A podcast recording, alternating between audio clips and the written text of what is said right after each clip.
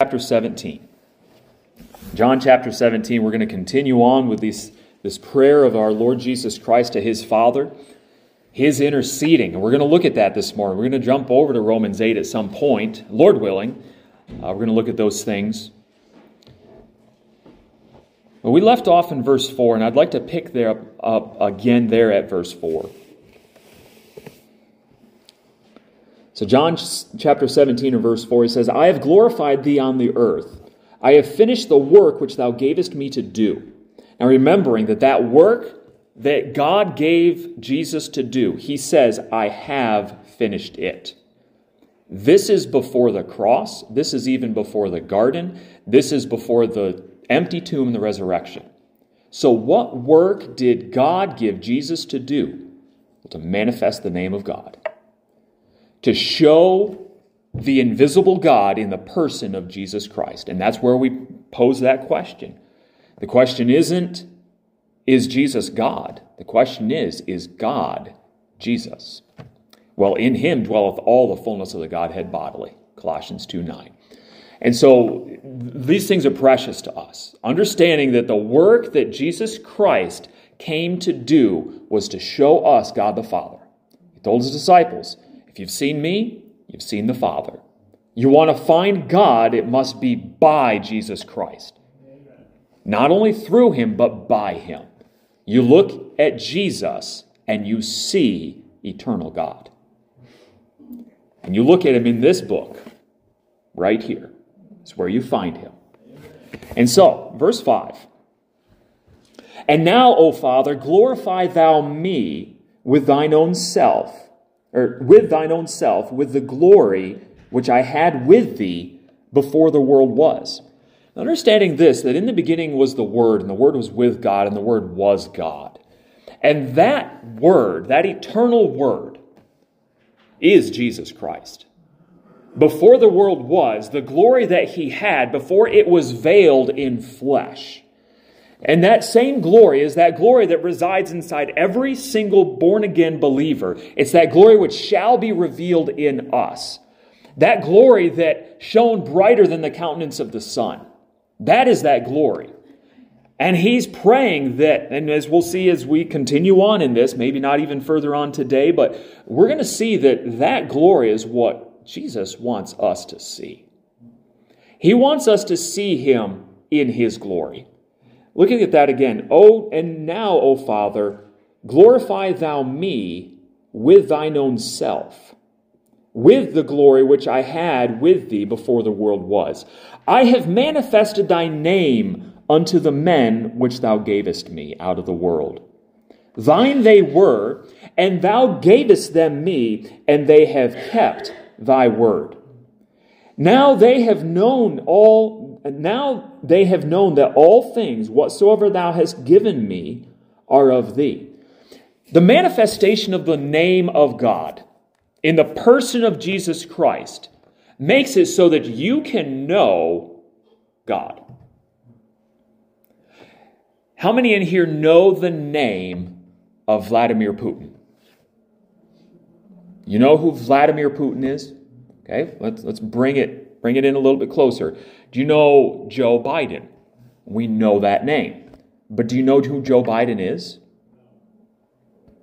Let's bring it a little closer. Martin Causer. Many of you know the name Martin Causer. He's our representative. Anybody know him in here? I do. Met him before, know him. Okay? You see the difference? It's, it's not enough to just know of somebody. Did the Jews know the name of God? Did they know the names of God? But did they know him? Not all of them. And there were many that knew him in lips, but their hearts were far from him. The Lord willing, we're going to look at that in a second here too. But just consider this. If you want to know God, you have to know his name. And in his very name, is everything you need to know about God. He is God. Jesus said, I am. Before Abraham was, I am. God had told him, Jesus Christ himself, that eternal word, had told Moses, Tell them, I am hath sent thee. I am. And honestly, that's all you need to know about God. For if any man come to God, he must first believe that he is, and that is a rewarder of them that which diligently seek him. And so, understanding the name of God through the person of Jesus Christ, it'll show you who God is. Now, honestly, th- this is this is we're skimming across the surface here. We're hitting some high points in these last few verses. Why? Because this is stuff that as you grab hold of this and you take it and you file it away, and when you are reading through the Word of God, and by the way, it's more than just in Matthew, Mark, Luke, and John that you find Jesus Christ, you find him in the volume of the book. And so as you go through this entire book, understanding, listen, when I see Jesus, I see God. Every single place you see him, he's God. He did not cease to become to be God when he was made flesh. Why? Because his flesh was made out of God. And the word was made flesh and dwelled among us, and we beheld his glory. The glory is of the only begotten of the Father, full of grace and truth. Let's keep going here now. Oh, let's see. Let's look at verse 8. For I have given unto them the words which thou gavest me. Now, I do want to turn back to Deuteronomy 18. We, we've looked at this before, but this is a perfect time again to look at this. Deuteronomy chapter 18.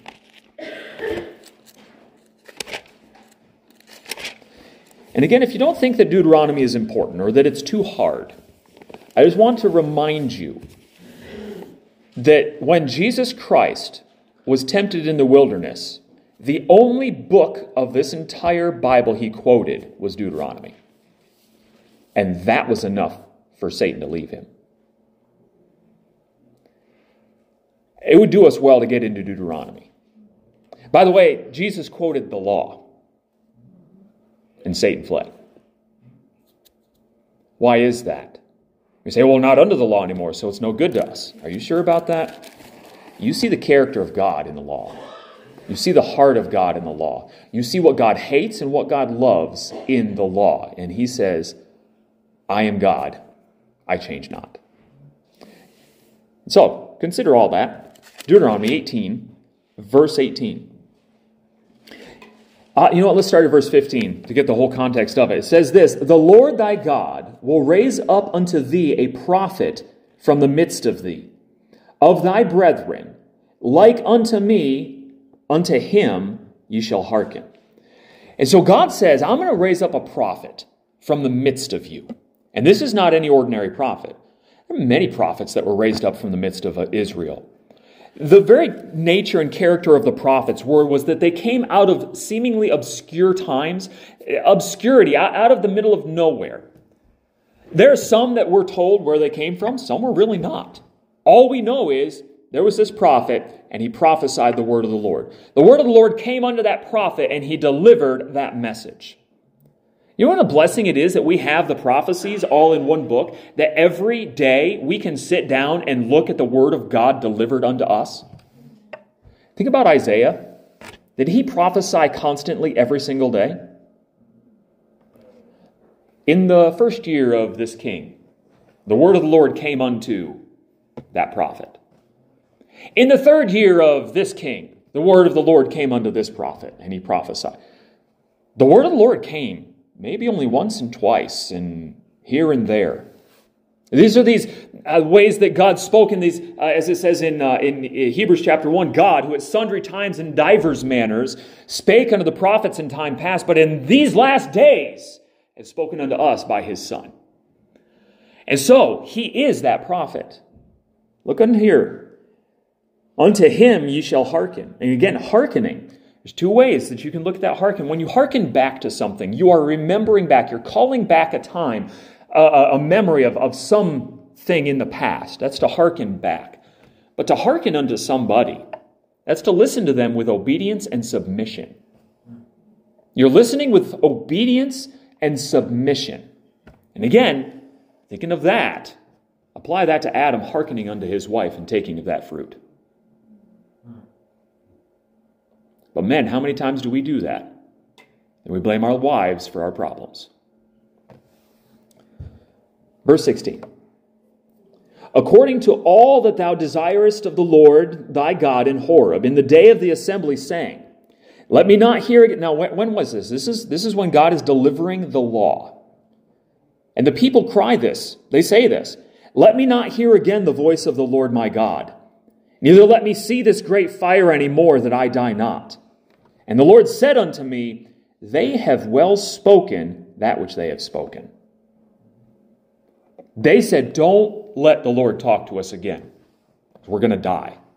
And God said, That's exactly right. And so what did he do? He gave a messenger. And the Lord said unto me, They have well spoken that which they have spoken. I will raise them up a prophet from among their brethren, like unto thee, and will put my words in his mouth. And he shall speak unto them all that I shall command him. And it shall come to pass that whosoever will not hearken unto my words, which he shall speak in my name, I will require it of him.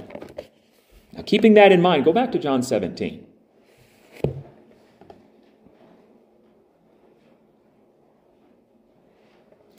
Look at verse 6 again. I have manifested thy name unto the men which thou gavest me out of the world. Thine they were, and thou gavest them me. They have kept thy word. Now they have known all that all things whatsoever thou hast given me are of thee. For I have given unto them the words which thou gavest me. Words, not just word. Okay, the very words themselves. It's interesting because you'll see there, there's a few places like where uh, where Paul is preaching and, and he's he's preaching right along and they're all the Jews are all accepting of it until they get to that little thing about Jesus. And they say at this word, you know, when they heard this word, they stopped their ears and all of this. Or it might have been even Stephen if I'm if I'm remembering that right. There's another place where it says, uh, and, and he quoted this word, and then he quoted an entire verse. Okay, Jesus did. And so when you look at the word as a, in that form, it could be referring to a passage. It could be referring to a, a, just one word in particular. But in the plurality, those words, those are the very words, each individual word that God gave to Jesus Christ, he spoke them. So, if your Bible has some red letters in it, are those the only words that Jesus Christ ever spoke? No, they're not. I mean, obviously, that wasn't added in until quite later on. Paul didn't switch to a red, you know, John didn't switch to a red pen as he was writing. Just understand this every word that Jesus spoke was the words of God. Every single word that you find in this book are the words of God. If we are to be held accountable for whether we hearken unto those words or reject them, as we read in Deuteronomy 18, God will require it of us. And if we are required to hearken unto those words, what kind of a God would he be if he didn't give you those exact words? But yet it's unreasonable to think that this book is perfect. In scholarship today, that's the mindset. We have the general idea. We have, we have close enough. We have, you know, a paraphrase. That's not it at all. God cares about his words. Every jot and every tittle. I know I pronounced jot wrong. It's supposed to be yacht, but that's okay. I'm not Jewish, I'm American. I say jot. All right, let's keep going with this. So, verse 8, John 17. For I have given unto them the words which thou gavest me, and they have received them. Now, do you remember what it means to receive something? It's, it's more than just, you know, taking a gift. We studied that out, looking at that thing there in, uh, in John chapter 1. But to, uh, he came unto his own, and his own received him not. But to as many as received him, to them gave he power to become the sons of God, even to them which believe on his name. That receiving is to accept the validity of something. It's to, to accept the truth of something. It's to, to acknowledge that this thing is absolutely right and absolutely true. These words that are being spoken, they are truth. This person that has come to me, what they are saying is true. To accept as an authority, to admit the truth of, to believe. That's what it means to receive something. Do you receive my statement? Well, if there's truth behind it, you should. Do we receive the sayings of Jesus Christ? If you did, you'd be born of God. You believe that Jesus Christ is the Son of God because he said he was. That's believing on the Lord Jesus Christ. And what did God promise with that? Believe on the Lord Jesus Christ, and thou shalt be saved. Marvel not that I said unto thee, Ye must be born again. That which is of the flesh is flesh, that which is of the spirit is spirit. The words of Jesus Christ, he said they are spirit and they are truth.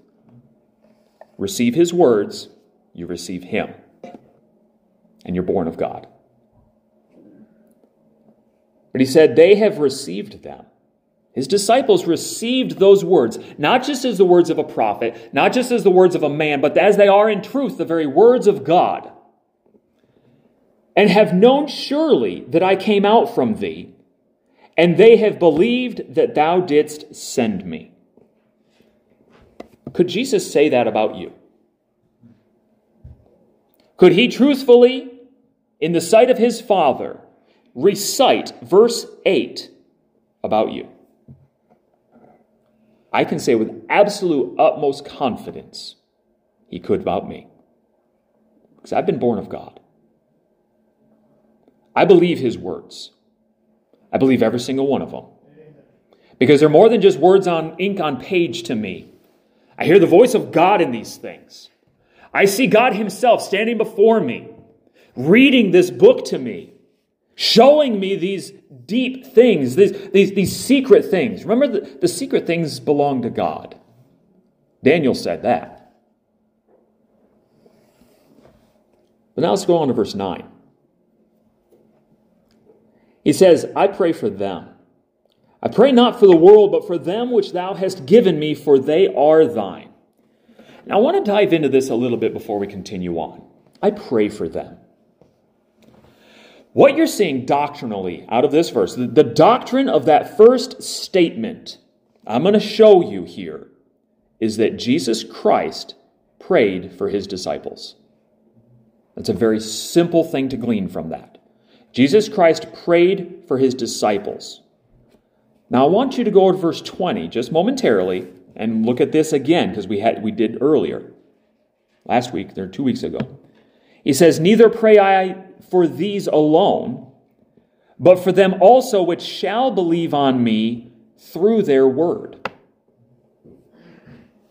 The doctrine we get out of that is that Jesus wasn't only praying for his disciples, but literally, as it says, but he was praying these things for all those that would believe on him through their word. So we look at the words of those apostles, we look at the words of those disciples, we look at the words contained in this thing, and we believe on Jesus Christ. And then this whole chapter is yours. Second doctrine we see from verse 20 is he knows everyone that's going to believe on him. And don't let that bother you. You know I'm not a Calvinist.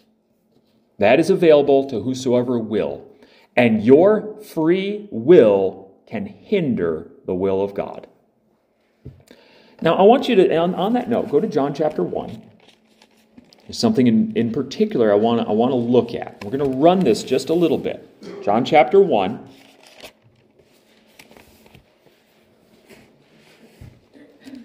We quoted this, this first bit, verse 11.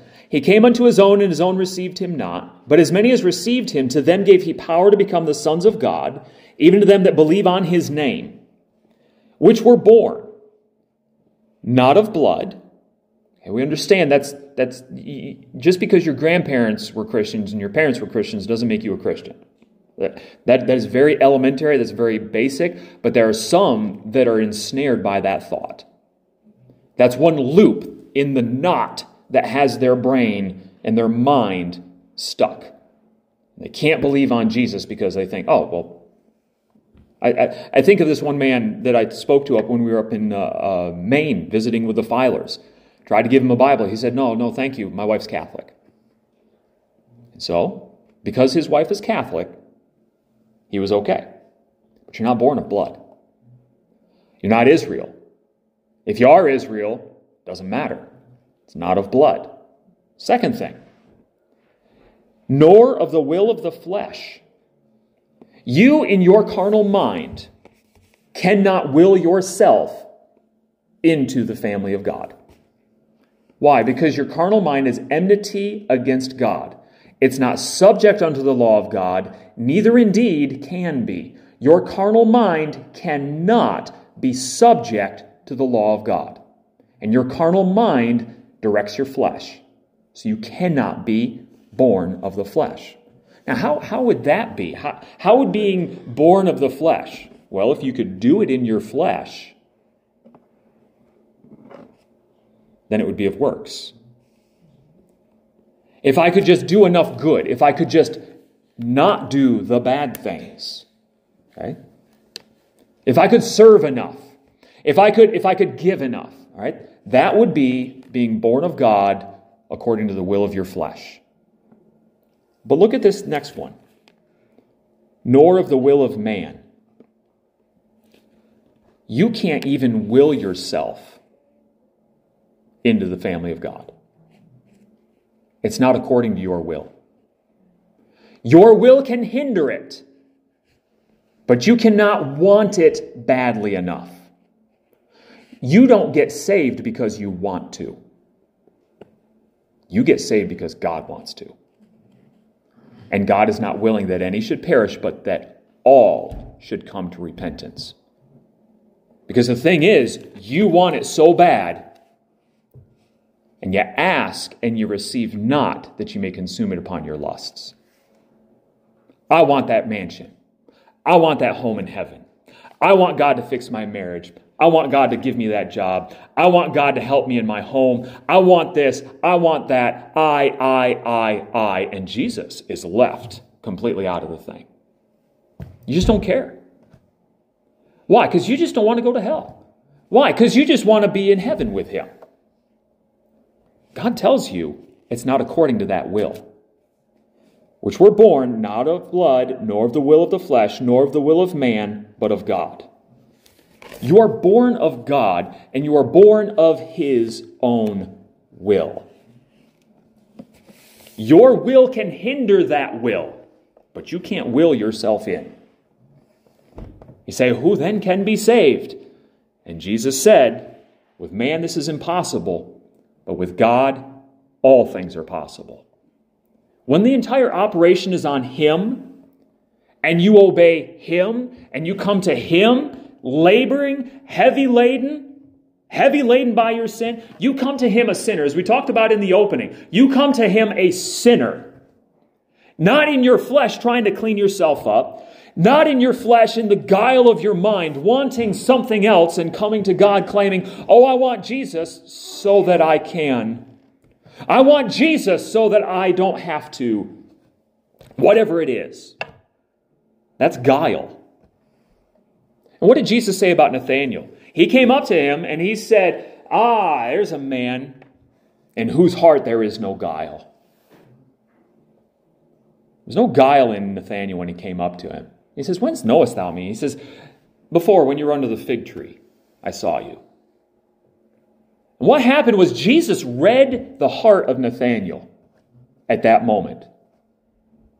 And you come to God with any guile in your heart whatsoever. And he's going to say, Not today. Not today. It'll be on my terms. You come to me like I told you to come. Or you don't come at all. Is that too harsh? Today's easy believism says it is. What was the, what was the terminology I, we found the other day for easy believism? Oh, good night. Um, oh, I, I hope I can think of it. I wrote it down. It's, it's on a little piece of paper. Somebody mentioned easy believism, but they didn't use that term. Oh, um, decisional regeneration. I've made a decision for Christ, and so I'm regenerated. That's as bad as getting in that water back there and thinking that that regenerated you. You say what you did. What did God do? I, the Lord, search the heart. I try the reins. And you come to Him with any guile at all, that mercy is still extended to you, but only for so long. You reject Him long enough, He's going to reject you. You read Romans chapter 1, you look at that, that, that one that's been given over to a reprobate mind. Now, whether somebody that has been given over to a reprobate mind can be born of God or not, I'm not going to weigh in on that at the moment. I'm still studying that out. But I'll tell you this much I wouldn't want to be there. A reprobate mind is a, the type of thinking that God hates. And I would hate I would, I would, it would be loathsome to me to be given over to the type of thinking that God hates. And so, in those things, how are we born of God? Well, that's just exactly it. We're born of God. Repent and believe the gospel. The death, the burial, and resurrection according to the scriptures. That's what it's always been. Believe the promises of God what did God promise? You repent, He'd forgive. He promised that to, to uh, Adam. He promised that to Abraham. He promised that to Moses. He promised that to Israel. He promised that to the world. Repent and believe, and He would forgive. And by the way, it's the goodness of God that leadeth thee to repentance. And if God peradventure will give them repentance to the acknowledging of the truth. It's all on God. How much do you trust Him? Now, you could, you could throw up an argument and say, you know what? I, I don't know if I can trust a God that would be that dogmatic about who is able to be in His grace. I wouldn't trust a God that wasn't. If He would bend just a little bit, just so that this one could come in because of ignorance? Where else is he going to bend on? No, that law is a, is a line. It's a hard, fast line. It's that plummet, as we have spoken of. And what that plummet does, that plumb line lays down and it shows you the truth. It's an absolute. And when you measure your life against that absolute, that's when you find yourself a sinner. You could be half a degree off center, and that's enough. That's enough. Why? Because you're not on center. Nobody's on center. Well, who can come? Whosoever will. Honestly, and I've, I've, put it this way before, and I think this, this may be helpful. Understanding salvation is, is, is much like this it's not so much in a, an obtaining of something. It's not a grabbing hold of something. It's not, it's not, it's not reaching out for something.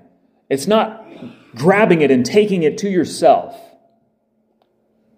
It's a letting go. It's a letting go of yourself. It's a letting go of your own will and yielding to the will of the Word of God. You think the Word of God has will? Well, the Bible tells us that we can blaspheme the Word of God. And so, looking at this, do you believe what he said? Do you believe what he wrote? Do you believe it's according to his will? Then he can save you. All he's waiting for you to do is to yield unto him. Let's continue on here. Back in John 17.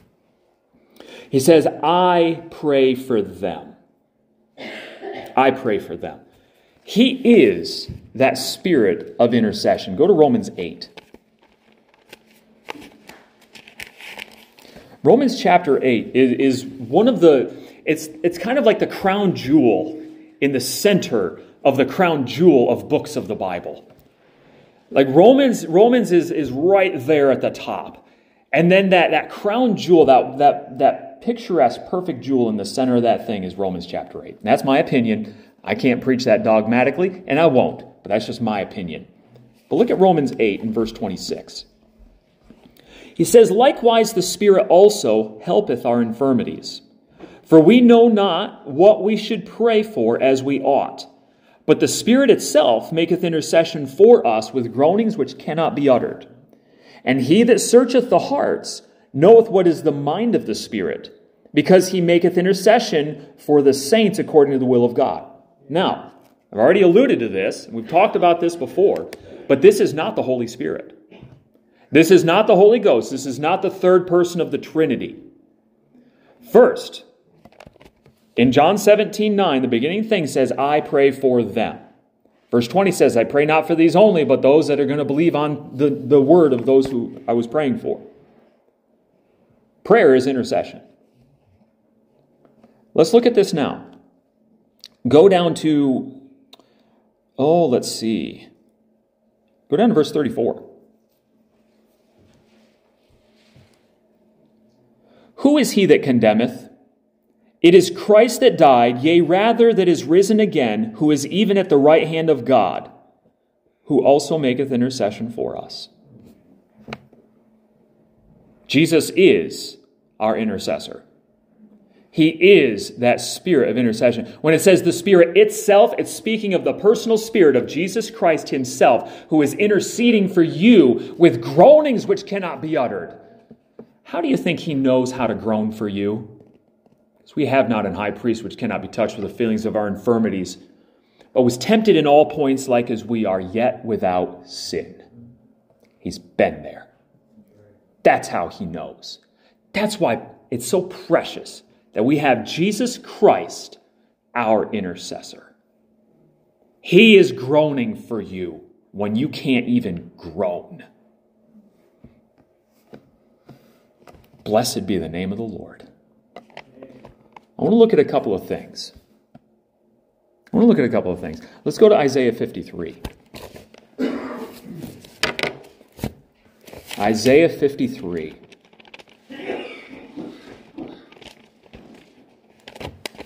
Very familiar chapter.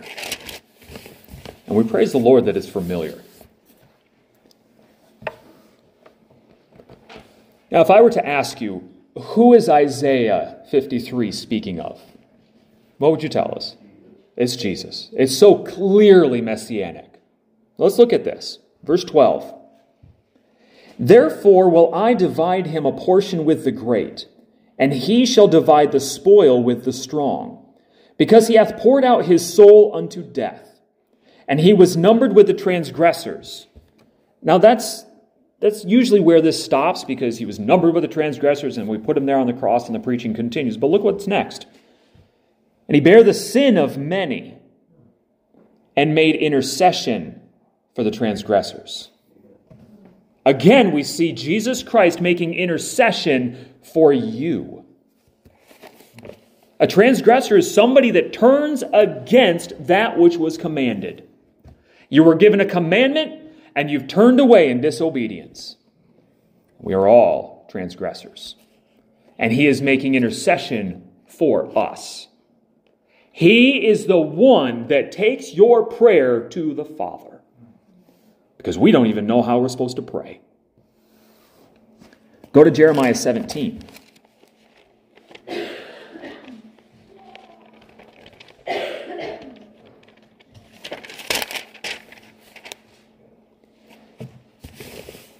Jeremiah 17, look at verse 9. And this throws it up right in the face if you're just trying to convince yourself, no, I do know how to pray. The heart is deceitful above all things and desperately wicked. Who can know it? You don't even know how to pray. Why? Because your heart is actively deceiving you, and it's desperately wicked. Your heart can be purified by faith, but you can corrupt your heart just as quickly. How do you know if your heart is lying to you or not? You weigh it against the Word of God. That's why it is so important to be in this thing. Listen, it's not just a religious rite. It's not just a, a thing that we do. It's not just, oh, you got to be in this. Just to, No, this is the, the washing of water by the word. This is the purifying of your mind and your heart by the very word of God. And that's what it's doing to you this morning. It's washing away the filth. It's washing away all the corruption. It's getting down in there where you've had infection and corruption in the dark corners of your heart and it's been killing you. And God has been trying to show you. And now he's down in there with it. And it's that sharp two-edged sword and it's piercing into that point, showing you what's in there. He's trying to show you the inner parts of your heart. Why? Because He's the only one that knows it. I, the Lord, search the heart. I try the reins, even to give every man according to his ways and according to the fruit of his doings. Go to Mark chapter 7.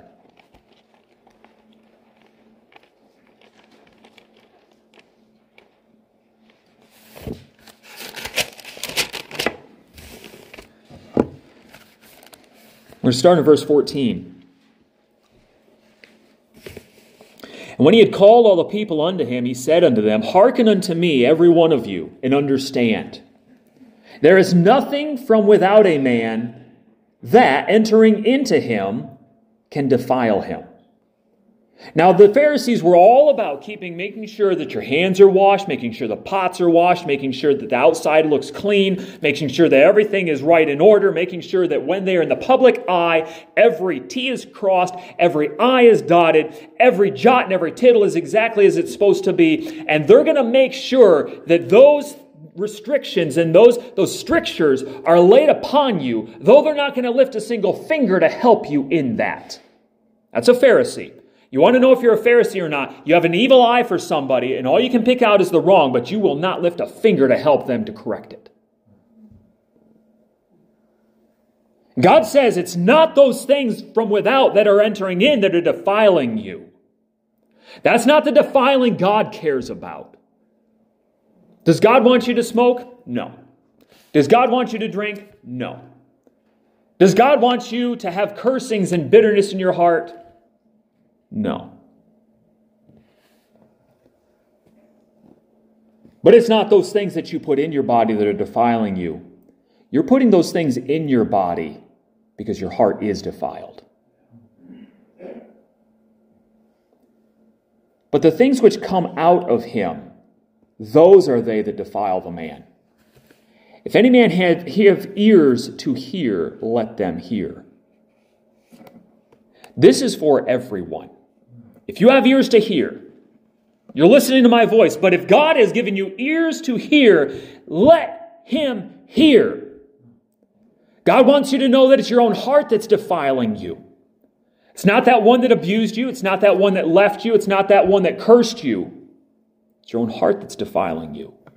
That bitterness and anger and wretchedness and wickedness in your own heart. That is what is defiling you and is dragging you to hell. God is the only one that can see that. I can't see that. I, am a very bad judge of character. I'm very, very easily fooled, but you cannot fool God. You can even fool yourself. I did it for years. Verse 17 And when he was entered into the house from the people, his disciples asked him concerning the parable. And he saith unto them, Are you also without understanding also, or are you so without understanding also? Do ye not perceive that whatsoever thing from without entereth into the man, it cannot defile him? Because it entereth not into his heart, but into the belly, which goeth out into the draught, purging all meats. And he said, That which cometh out of the man, that defileth the man. For from within, out of the heart of men, proceed evil thoughts adulteries, fornications, murders, thefts, covetousness, wickedness, deceit, lasciviousness. Again, lasciviousness is living in such a way that all you want to do is make somebody to lust after you. An evil eye. Now, what would an evil eye be? You don't see good in anybody. You don't see any good in any situation. You don't see any way possible there's anybody in this world that is even remotely as good as you. You look on a situation and all you see is the evil in that. You look on a person and what they said, and all you hear is the evil out of it. That's an evil eye. That proceeds from your heart. An evil eye is a symptom of a wicked heart. Let's run that through. Out of the heart of men, verse 21, proceed evil thoughts. Evil thoughts are the symptom of an evil heart. Adultery. Adulteries are a symptom of an evil heart. Fornications are a symptom of an evil heart. Murders are a symptom of an evil heart. Thefts are a symptom of an evil heart. Covetousness is a symptom of an evil heart. Wickedness is a symptom of an evil heart. Deceit is a symptom of an evil heart. Lasciviousness is a symptom of an evil heart. An evil eye is a symptom of an evil heart. Blasphemy is a symptom of an evil heart. Pride is a symptom of an evil heart. Foolishness is a symptom of an evil heart. All of those things are on the outside, but they start from within. If you have those things, God is showing you it's in your heart. He's showing you what's in your heart. Do you realize the great grace and mercy that God is extending to you if He's showing you that these things are in your life? Because He's showing you a part of your heart that you can't even see. Oh, there's no way I have that. There's no way I would blaspheme the name of the Lord. But then yet He shows you that you do. He's showing you your heart. All these evil things come from within and defile the man. And so, therefore, we need that spirit of intercession. We need Jesus Christ to intercede on our behalf. We need him to show us mercy. Because your evil heart is damning you. Let's go back to Romans chapter 8 for just a moment. How good is Jesus? How good is he to intercede for us with groanings which cannot be uttered? Romans 8:27 and he that searcheth the hearts knoweth what is the mind of the spirit because he maketh intercession for the saints according to the will of God. Hebrews 7:25 If you don't want to turn just listen. Hebrews 7:25 Wherefore he is able also to save them unto the uttermost that come unto God by him seeing he ever liveth to make maketh intercession for them. Do you still think it's the Holy Ghost that's interceding for you? Look at 924. Hebrews 924. For Christ is not entered into the holy places made with hands which are the figures of the true, but into heaven itself, now. Now. Present tense, right now. Not 2,000 years ago, but now. Today. Now to appear in the presence of God for us. Interceding. Our high priest interceding for us. 1 John chapter 2.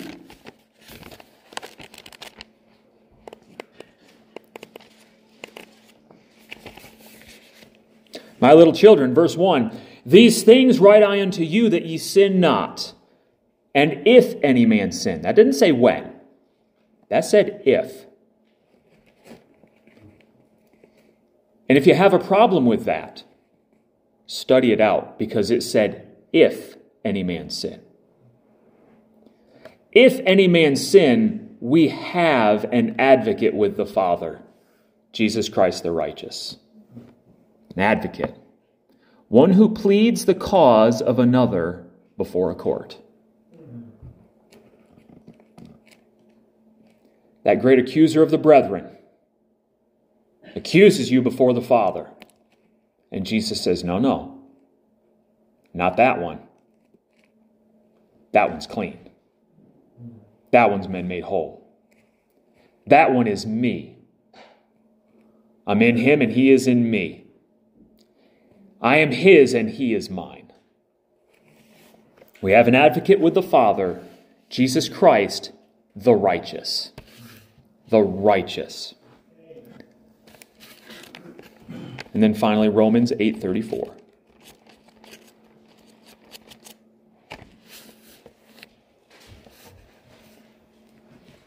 Now let's, let's look at verse 33.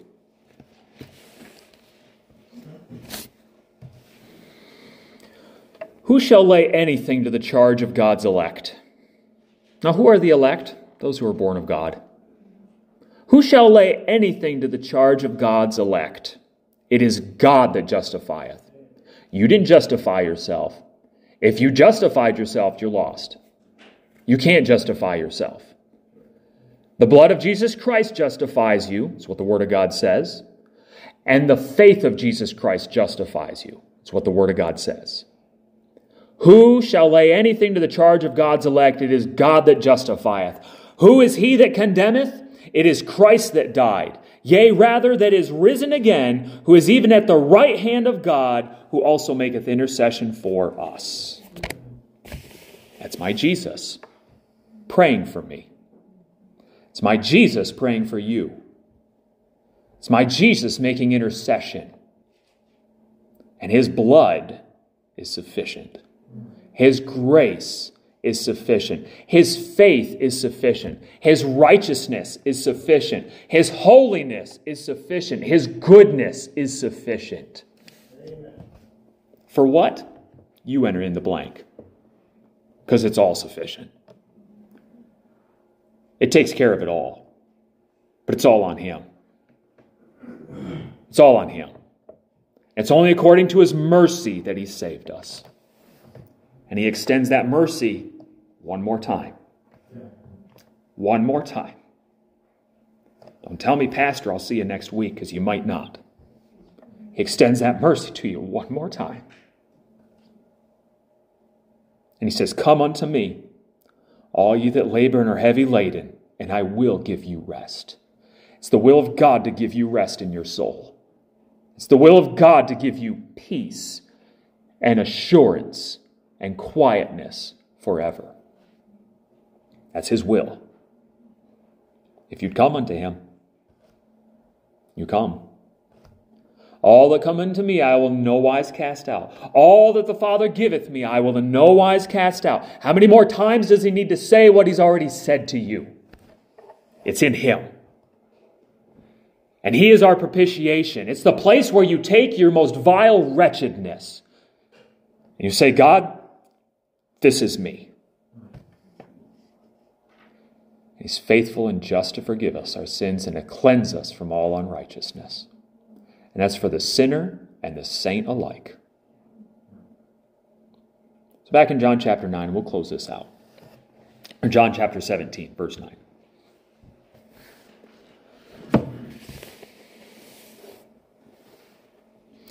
He says, I pray for them. I pray for them. If you don't remember anything else from this time, remember, I pray for them. Them who? Those that the Father gave him. How do you know if you've been given to Jesus by the Father? Well, you're sitting here to, this morning listening to the preaching of the Word of God one more time. How much more clearer can He make it for you? He wants you to come. He wants you to believe Him so you can learn to trust Him because He's a God that can be trusted. He is a Father that will never fail you. Amen. Amen. I pray for them. Father, thank you for this morning and the words you've given us. My Lord and my God, I pray that you'd use these things effectually, but only to your glory. I pray that there would be sinners here this morning that would be converted unto Jesus Christ by the will of your own hand. Father, I thank you for the saving faith of Jesus Christ that you give to whosoever will believe. God, I thank you for the Word of God that directs us in the way of righteousness. Lord God, I thank you for the Word of God that draws us unto you. My God, I thank you that we can't receive anything, but that it's given to us from you from heaven. And now, Lord, I pray that you would guide this time ahead. Lord, let those things which you've stirred up in our hearts not settle down. But Lord, we deal with those before you this morning, whatever it may be. In the name of the Lord Jesus Christ, we pray it. Amen. Amen. Theron.